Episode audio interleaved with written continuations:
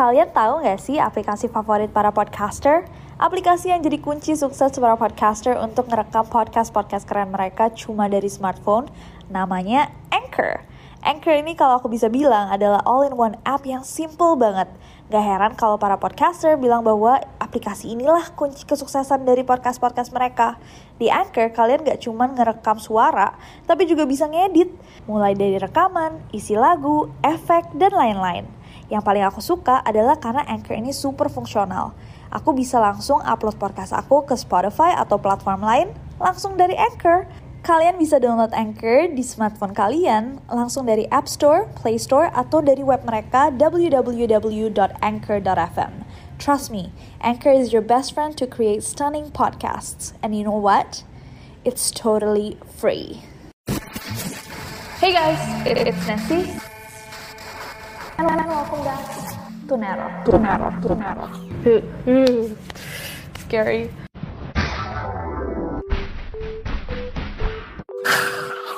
Welcome to Neror, edisi Spooktober.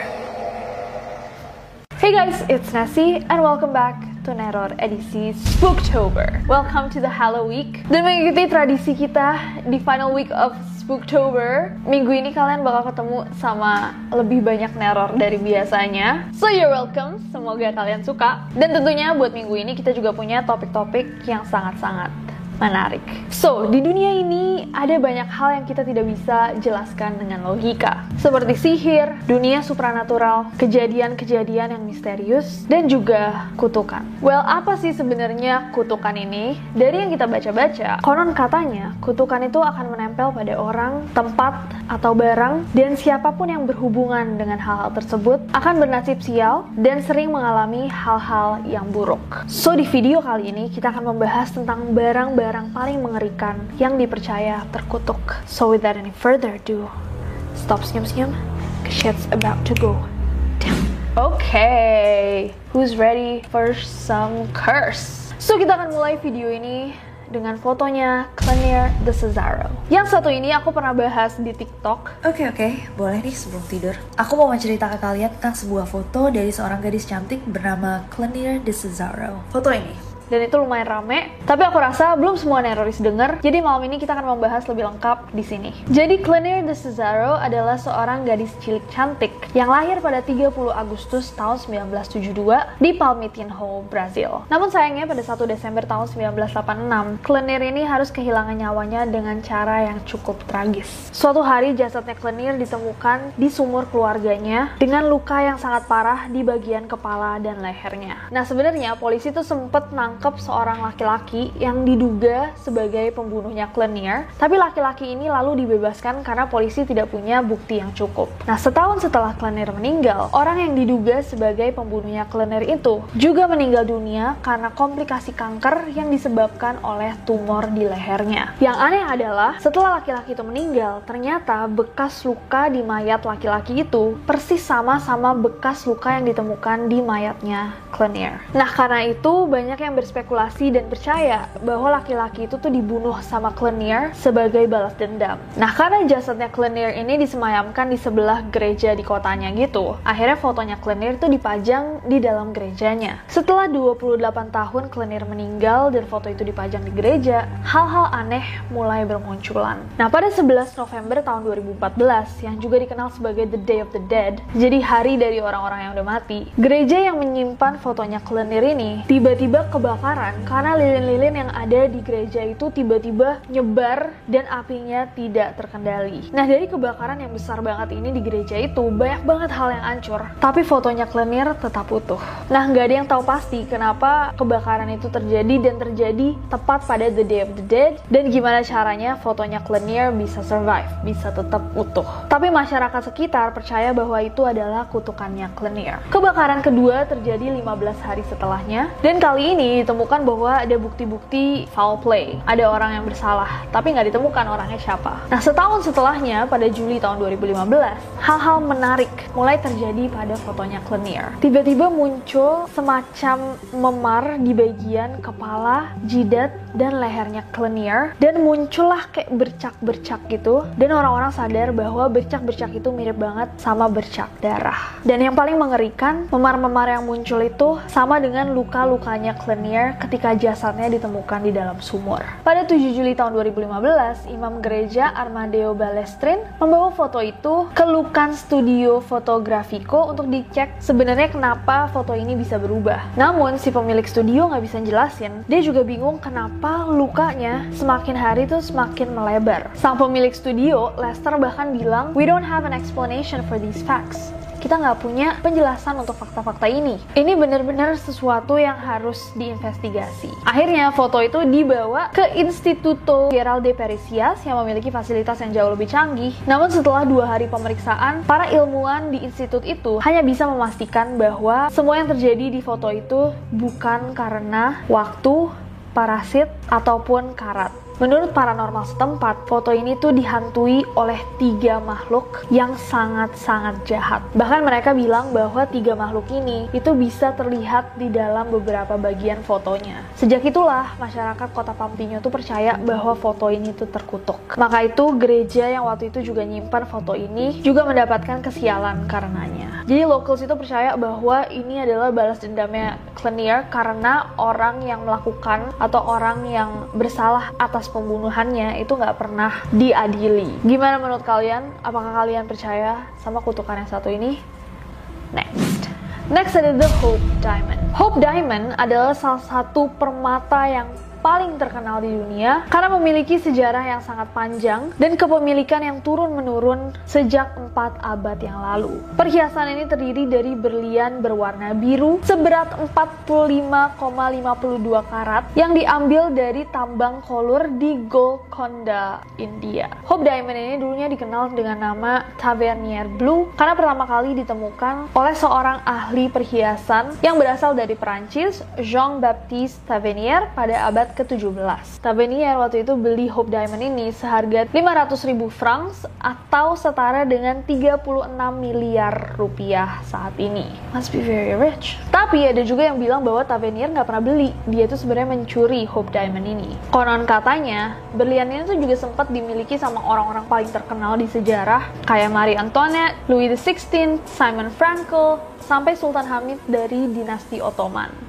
Wow. Nah, menurut rumor yang beredar, Hope Diamond ini memiliki kutukan yang sangat-sangat-sangat besar. Siapapun yang memilikinya, konon hidupnya akan sengsara sampai dia menemui ajalnya. Jadi ini adalah beberapa list dari pemilik Hope Diamond dan kutukan-kutukannya. Jean-Baptiste Tavernier itu langsung terserang demam tinggi setelah menjadi pemilik Hope Diamond. Dan setelah dia meninggal, tubuhnya dipercaya hancur dimakan serigala. Raja Louis the enam belas meninggal karena gangren dan seluruh anak kandungnya meninggal kecuali satu orang. Gangren adalah sebuah kondisi yang terjadi ketika jaringan tubuh kita mati, dan kondisi serius ini umumnya berawal dari bagian-bagian tubuh paling ujung seperti tungkai, jari kaki, atau jari tangan. Dan meski demikian, gangren juga bisa terjadi pada otot serta organ dalam. Simon Moscharides adalah seorang pedagang dari Yunani dan dia tewas setelah mobil yang dia kendarai bersama istri dan anaknya terjun ke jurang. Marie Antoinette, pastinya kalian tahu, let them eat cake. Apa sih kata-kata dia? Something with cakes. Akhirnya meninggal karena dia sama guillotine saat dia sedang mengenakan kalung berlian. Ada yang bilang bahwa itu Hope Diamond, tapi ada juga yang bilang bahwa itu kalung lainnya yang bernama French Blue. Evelyn Walsh McLean, seorang bangsawan yang sangat bangga memakai Hope Diamond, juga mengalami kutukan. Ibu mertuanya meninggal, suaminya Ned McLean berselingkuh, dan dia jadi gila gitu sampai akhirnya meninggal. Anak laki-lakinya Evelyn meninggal dalam kecelakaan mobil, sedangkan putrinya meninggal karena overdosis narkoba. Bisnis keluarganya mengalami kebangkrutan, dan akhirnya di akhir banget Evelyn jatuh miskin dan harus menjual Hope Diamond-nya. Dan yang terakhir ada James Todd, pria yang akhirnya mengirimkan Hope Diamond ini ke Smithsonian Institution. Kakinya remuk dalam kecelakaan truk setelah mengantar kalung tersebut. Nggak hanya itu, dia juga mengalami cedera kepala dalam kecelakaan lainnya dan rumahnya habis dilalap api. Pada sembilan belas lima puluh delapan, akhirnya Hope Diamond ini dihibahkan ke Museum Smithsonian Institution di Washington D C yang menarik pengunjung hingga tujuh juta orang per tahunnya. Dan saat ini, harga Hope Diamond ini diperkirakan mencapai tiga ratus lima puluh juta dolar atau sekitar lima koma tujuh triliun rupiah. Wow. Apakah worth it memiliki salah satu perhiasan paling mahal di dunia tapi harus menjalani kehidupan yang dipenuhi sama ketidakberuntungan? Coba kalian komen di bawah, dan aku mau tahu menurut kalian apa yang sebenarnya terjadi sampai akhirnya perhiasan ini tuh terkutuk banget. Karena dari yang aku dengar dan baca-baca, emang banyak banget kayak cerita-cerita derita di balik dunia pertambangan. Terkadang untuk hal-hal yang sangat-sangat berharga, itu orang rela mengorbankan nyawa orang lain. Do you think this is what happened? Mungkinkah perhiasan satu itu diisi dengan sangat banyak dendam? Next. Eh hey guys, aku mau sedikit sharing sih seputar aplikasi keren yang aku gunain buat bikin podcast ini. Aplikasi ini tuh bisa di-download di App Store atau di Play Store, and it's totally free. Gak cuma buat ngerekam aja, Anchor juga bisa buat ngedit langsung rekaman kalian. Kita bisa langsung nambahin back sound, effects, tambah lagu, bahkan Anchor juga bisa mendistribusikan podcast kita ke berbagai platform lainnya. Kayak aku nih, biasanya aku langsung upload podcast aku ke Spotify langsung dari Anchor. Jadi dimanapun aku berada, aku bisa buat podcast aku kapanpun dan dimanapun aku mau. Karena dia super gampang, aku jadi suka banget nih sama Anchor ini. Daripada kalian kepo, mendingan kalian langsung coba aja buat podcast sendiri pakai Anchor. It's super simple and free. Next ada Busby Stoop Chair. Jadi Busby Stoop Chair ini adalah sebuah kursi yang terbuat dari oakwood, kayu ek, yang dipercaya terkutuk dan dihantui oleh seorang pria bernama Thomas Busby. Jadi si Thomas ini adalah seorang pemabuk berat gitu, dan dia memiliki pub langganan. Jadi kayak satu pub yang dia selalu datengin buat minum-minum. Nah dia setiap datang ke pub ini, dia selalu duduk di kursi yang sama, dan dia kayak basically ngeklaim bahwa itu kursinya dia. Itu adalah kursinya si Thomas Busby. Nah Thomas Busby ini bukan hanya seorang pemabuk, dia tuh juga bukan orang yang kayak baik. Jadi dia ini emang bisnisnya tuh bisnis-bisnis ilegal yang gak baik lah gitu. Nah dia dulu punya partner yang bernama Daniel Ori. Mereka berdua ini menjalankan bisnis pemalsuan koin dan bisnis pencurian perhiasan bersama. Seiring dengan berjalannya bisnis mereka, Thomas Busby ini sering ketemu sama anaknya Daniel. Sampai akhirnya dia jatuh cinta sama si anaknya Daniel ini, partnernya dia. Akhirnya karena dia jatuh cinta dan ternyata anaknya juga suka, Thomas sama anaknya partnernya Elizabeth Ory itu menikah, dan jatuhnya dia adalah menantu dari bisnis partnernya sendiri. Suatu hari Thomas sama Daniel ini sebagai rekan partner lagi berdiskusi dan mereka berdebat soal keuntungan dari bisnis mereka. Biasalah kalau bisnis kan ada pembagian ya kan. Mereka berdebat, mungkin yang satu merasa kurang pembagiannya atau nggak fair ya kan. Dan perdebatan ini tuh semakin memanas. Tapi di tengah-tengah debat yang super panas ini, mereka memutuskan untuk pulang, jadi perdebatannya ini menggantung. Nah pada saat mereka pulang, Thomas memutuskan untuk datang ke pub favoritnya, dan di sana dia melihat si partner bisnis Daniel lagi duduk di kursi favoritnya. Ngamuk dong dia setelah berantem di kerjaan, dia mau lari ke pub favoritnya, ternyata kursi favoritnya dipakai sama si partner kerjanya itu slash mertuanya. Akhirnya mereka berdua ini bertengkar di dalam pub, tapi akhirnya Daniel tuh ngalah dan dia memutuskan untuk pulang. Yang dia nggak tahu, ternyata Thomas itu ngikutin dia pulang sambil bawa semacam palu gitu. Sampai di rumahnya Daniel, Thomas langsung mukul kepalanya sampai akhirnya si Daniel, si partnernya ini mati. Nah jasadnya Daniel ini akhirnya ditemukan di pinggiran hutan gitu. Tapi karena semua orang tahu bahwa mereka tadinya berantem, Thomas pun menjadi tersangka utama dan akhirnya dijatuhi hukuman mati. Sebelum dieksekusi, Thomas ini minta untuk dibawa sama polisi ke kursi favoritnya, dan konon katanya dia mengutuk kursi itu. Dia bilang, siapapun yang duduk di kursi favorit saya akan mati mengenaskan. Dan konon katanya kutukan itu benar adanya. Menurut warga sekitar, banyak orang yang sudah menjadi korban dari kursi itu. Seperti seorang pembesi cerobong yang pernah duduk di situ, esok harinya ditemukan warga tewas tergantung di tiang depan rumahnya. Ada juga seseorang yang gak percaya sama kutukannya, terus dia menantang kutukan itu dan duduk di kursinya si Busby ini. Keesokan harinya kehilangan nyawanya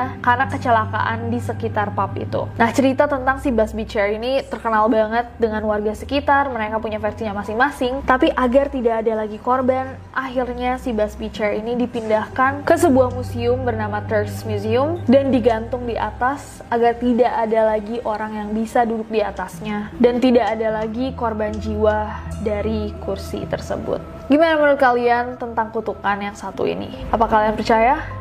Next. Next ada The Crying Boy painting. Lukisan berjudul The Crying Boy ini adalah sebuah mahakarya dari seorang seniman Spanyol bernama Bruno Amadio alias Giovanni Bragolin. Kenapa aliasnya sangat berbeda dengan namanya ya? Dan dia merupakan seorang pelukis yang sangat terkenal di era sembilan belas lima puluhan. Nah, menurut medium dot com, anak laki-laki yang ada di lukisan ini adalah seorang anak yatim piatu yang tinggal di Madrid dan akhirnya diadopsi oleh Giovanni. Nah, konon dari ceritanya, Giovanni ini mengadopsi si anak ini walaupun sudah diperingati sama pendeta yang tadinya ngurus anak ini bahwa kebakaran akan selalu terjadi kemanapun anak itu pergi. Nah, bener aja, katanya baru beberapa waktu anak ini diadopsi, studio milik Giovanni itu terbakar ludes dan anak itu lari, melarikan diri dan gak pernah kelihatan lagi. Dari kejadian itu, Giovanni Bragolin tuh kemudian membuat serangkai lukisan gambar-gambar anak kecil yang menangis yang dia dedikasikan kepada anak-anak kecil yatim piatu korban World War Two, Perang Dunia Kedua. Anehnya, orang-orang di Inggris, terutama pasangan-pasangan muda, itu suka banget sama gambar-gambar ini, sehingga mereka mencetak banyak banget dari lukisannya Giovanni ini dan menyebarkannya, dijual di seluruh penjuru Eropa. Tapi specifically, lukisan The Crying Boy ini dipercaya terkutuk dan dipercaya sebagai alasan beberapa kebakaran yang terjadi di Inggris. Pasalnya, setiap ada gedung yang menyimpan lukisan The Crying Boy ini, pasti gedung itu akan habis dilalap api. Dan saat kebakarannya terjadi, semua hal akan ludes sama api, kecuali lukisan The Crying Boy. Misteri kebakaran dan terkutuknya The Crying Boy ini pertama kali dipublikasikan sama media cetak The Sun, dan menurut pengakuan para pemadam kebakaran, mereka sudah melihat lebih dari lima puluh kasus kebakaran yang menyisakan gambar The Crying Boy. Jadi karena lukisan ini tuh di print ulang dan dijual ke seluruh penjuru Eropa, orang-orang bisa beli dengan bebas dan nyimpen ini di rumahnya, dan ada lebih dari lima puluh kasus kebakaran ketika dicek yang tersisa cuman si lukisan The Crying Boy ini. Scary. Nah, tapi seorang editor surat kabar The Sun dan juga beberapa staf lainnya, mereka merasa bahwa sebenarnya The Crying Boy ini selalu ketinggalan ketika ada kebakaran karena dia tuh dicetak di hardboard yang buat lukisannya lebih susah dilalap api. Tapi kalau misalkan kita pakai logika itu, pastinya lebih banyak barang-barang di sekeliling rumah yang lebih susah dibakar daripada karton tipe apapun. Iya nggak sih? Bahkan banyak orang yang melakukan eksperimen untuk mencoba membakar lukisan The Crying Boy dan mereka tidak bisa berhasil. Gimana menurut kalian? Apakah kalian percaya bahwa lukisan ini terkutuk? Siapa menurut kalian anak yang ada di lukisan tersebut? Dan mungkinkah ada dendam yang tersisa? Next. Oke okay guys, dan ini yang terakhir ada Lera the Gypsy Doll. Lera Meow atau Lera Gypsy Doll adalah sebuah boneka yang terbuat dari kayu yang dibentuk menyerupai manusia. Bahkan ada rambut di boneka Lera ini yang benar-benar rambut manusia.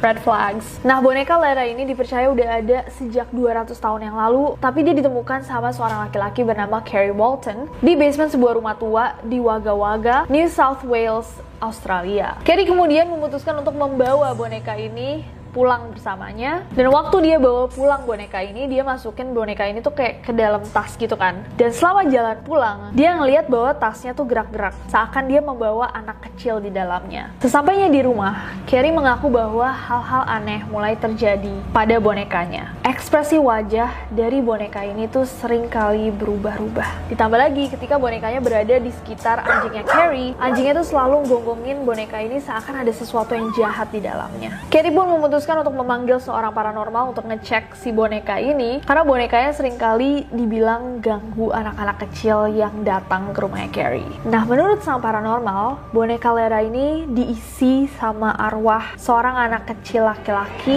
yang meninggal karena tenggelam. Nah, Kerry sempat cerita sama daily mail dot co dot u k bahwa dia tuh melihat ada goresan-goresan gitu di lantainya dia, dan dia percaya bahwa itu adalah langkah kaki dari boneka Lera itu.